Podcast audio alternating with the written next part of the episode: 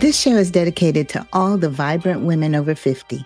I'm your host, Valerie Hatcher, and welcome back to another episode of Aging with Grace and Style.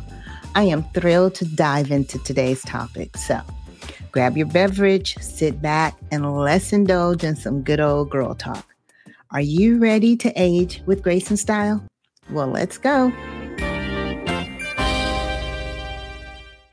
Hello, fabulous ladies, and welcome back to our Aging with Grace and Style podcast. I'm your host, Valerie Hatcher, and I am thrilled to be back with you for the third part of our series on Embracing Life After fifty.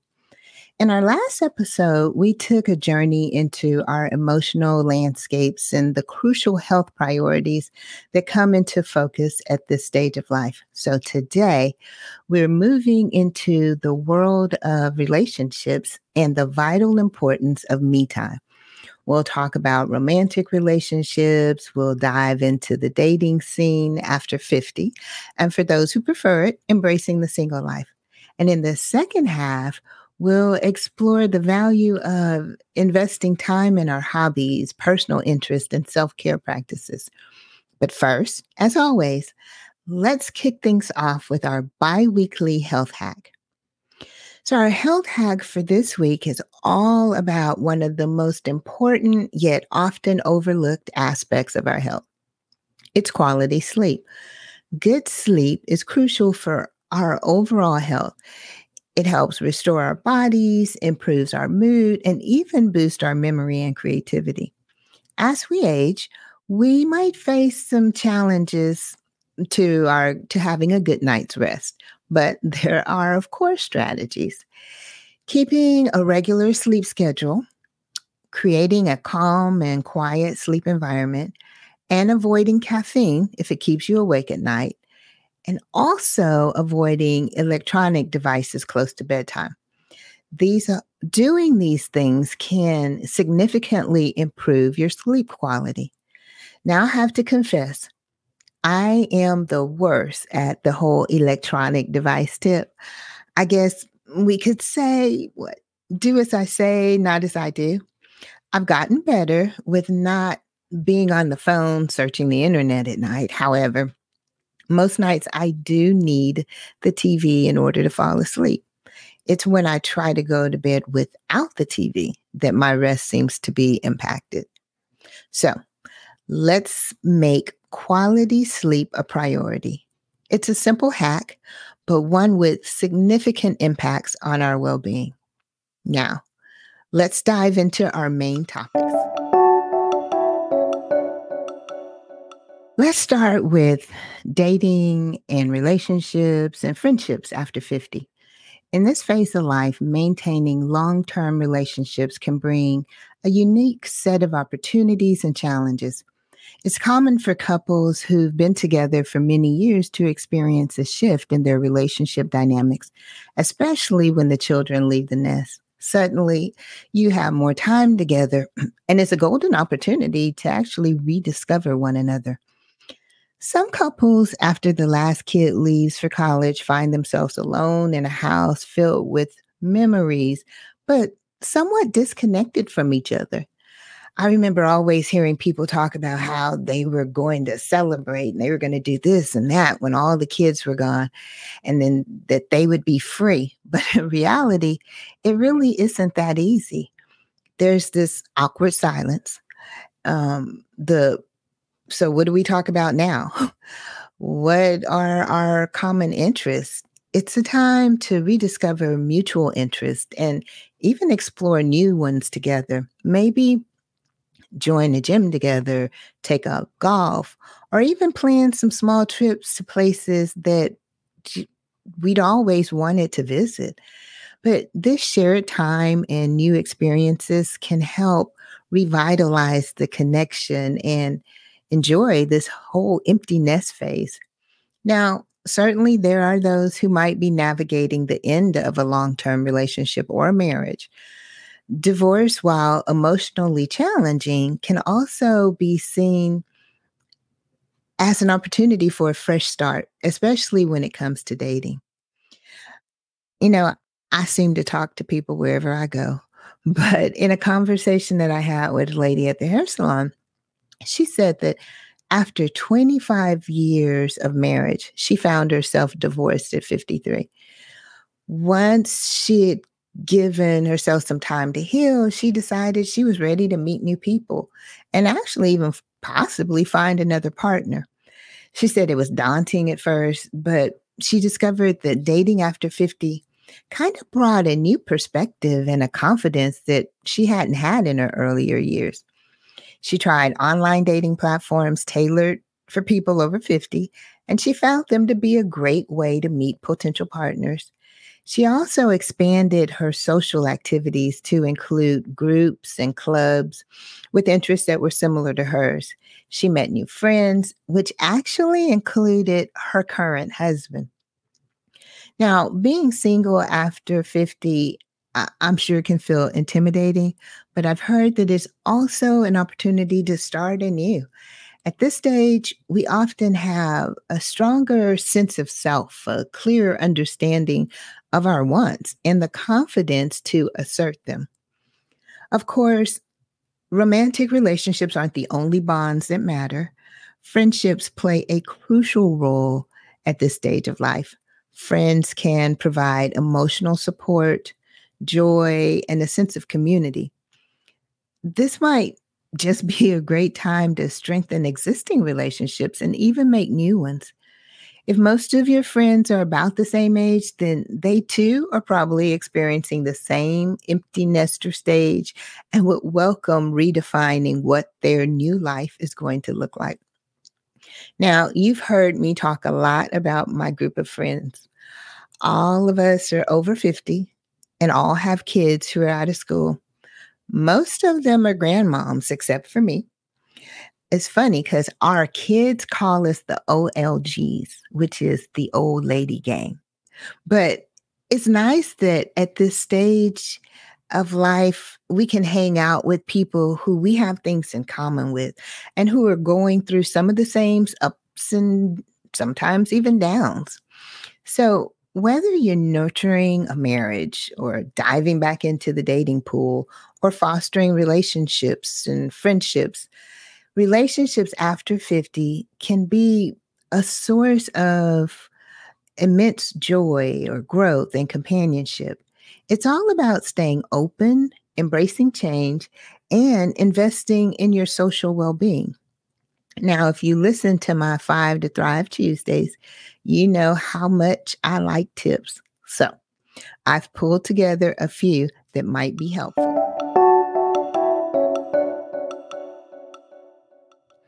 So let's start with tips for revitalizing long-term relationships. The first one is to rediscover each other's interests. Take time to reconnect over shared hobbies or explore new ones together. The second is communicate. Open, honest communication about your needs and feelings can breathe new life into a long-term relationship. And the third is make time. Set aside regular quality time just for the two of you, like a recurring date night or even a daily walk. Now, tips for dating after divorce. Number one is take your time. Consider allowing yourself time to heal from your divorce before you jump into dating. Number two is be open. Stay open to new experiences and connections. You might be surprised by the people you meet when you're open to possibilities. Now, I'm not saying settle, I'm saying stay open. Trust yourself. At this stage, you likely have a better understanding of what you want in a relationship. Trust your instincts and don't settle for less. And now, tips for strengthening friendships. Reach out. Regularly make time to connect with your friends, be it a quick phone call, a text, or even just checking in over social, because, you know, we're all on Facebook and we read stuff that each other's doing. So comment or, you know, say something just to check in to make sure that they're doing okay. Engage in shared activities. That could be book clubs, exercise classes, volunteering, brunch, and other outings. These are all great ways to bond with friends. And then the third one is just to be there. Offer your support in times of need and celebrate together in times of joy. Now, remember, these are general tips and every individual's experience is unique, but always do what feels right for you and your circumstances. Investing in me time after fifty. So beyond our relationships with others, now let's talk about the relationship that we have with ourselves. As we transition into this stage of life, one of the most important and beautiful transformations can be the rediscovery and redefinition of our own identity. Now, now more than ever, investing in me time is just as important as investing time with others, and it's essential. Time alone allows us to reconnect with ourselves.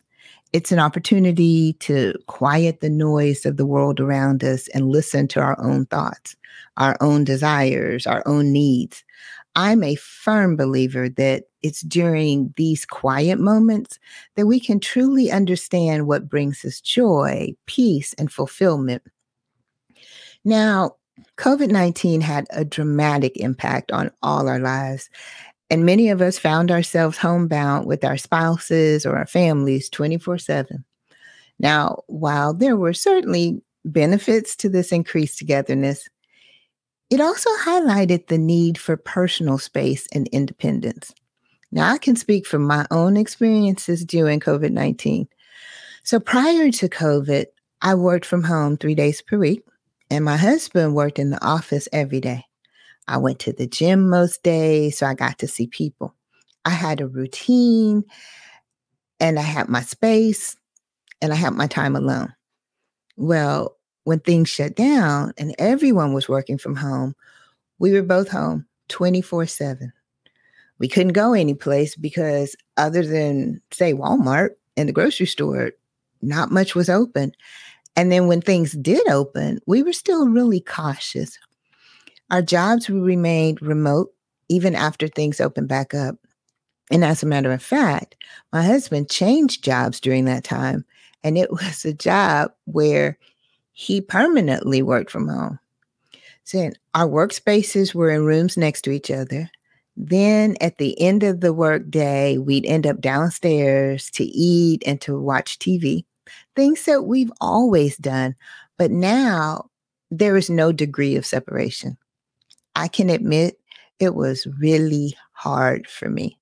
I need space, not just a room, but I realized I loved having moments when I had the house alone, where I could blast my music, where I could just do me. That was all of a sudden snatched away from me. Sure, I know it may sound selfish, but for me, the importance of having my own space and time was not just about physical space, but it was about emotional and psychological space too. So I decided to take action. Outdoors on the patio became my space. Prior to COVID, I never sat outside. During COVID, we actually had a pergola installed to cover the patio. We added an outdoors bar for eating and stuff, a fridge, mounted a T V, bought new furniture. Y'all, let me say, I started and ended almost every day on the patio until it was too hot to do so. I remember my mom and my husband both thought the patio was just this uh, obsession that would be temporary. But I can tell you almost three years later, it is still my happy place. I actually get a bit upset when it's now too hot to be out there, even with fans on. So while we both still primarily work from home, and I still seldom have the house to myself, I do go into the office a few times a month, which gives me about three hours alone time in the car. Or on weekends, I run my errands and do things that's going to get me out of the house so that I can feel that I'm having my alone time. Remember, investing in me time It's more than just about having hobbies or interests. It's about affirming your individual identity outside of your roles as parent, partner, or professional. It's about taking the time to care for your mental and emotional health, to reflect on your goals and desires, and to engage in activities that bring you joy and satisfaction.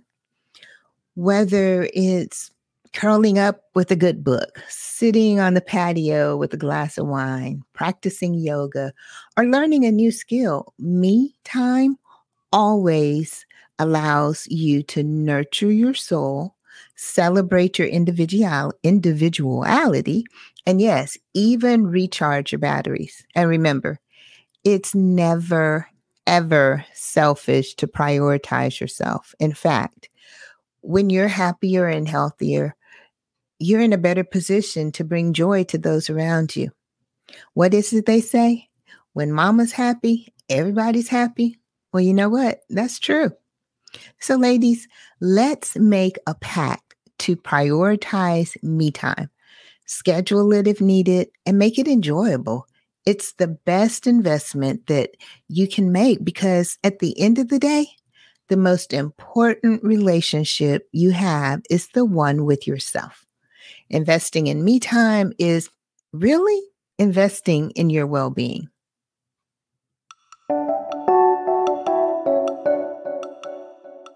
So now let's move on to our Listeners Lounge, where we address your questions. So today's question comes from Donna in Denver. She asks, how do I start investing in me time?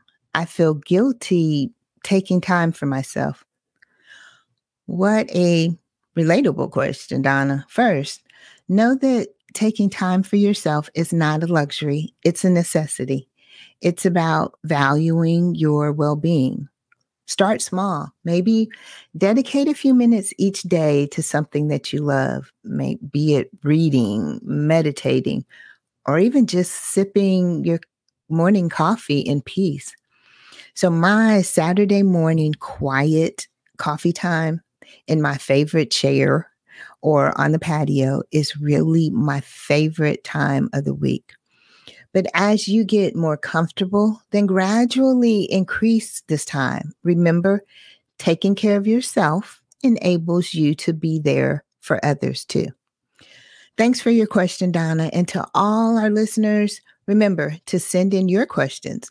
We're here to journey together.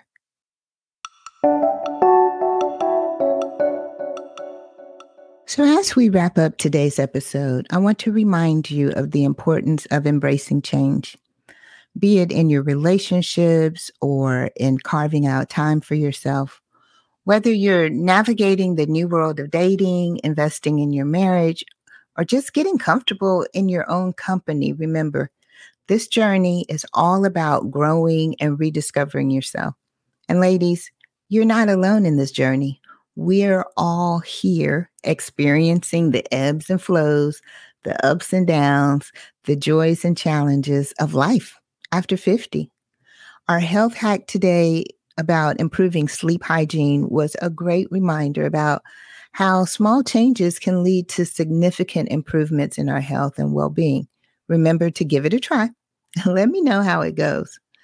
In our next episode, we'll continue exploring life after fifty. This time, we're going to be focusing on the financial aspect of it. We'll discuss how to plan, what to anticipate, how to maintain financial health and independence as we age. In the meantime, I'd love to hear your stories.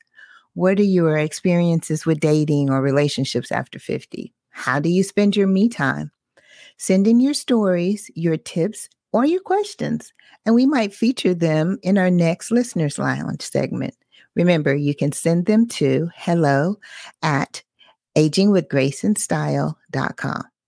Thank you so much for joining me today. And remember, age is just a number. How we live, love, and grow is entirely up to us. Until next time, embrace your journey and remember that together we are aging with grace, style, and a touch of style.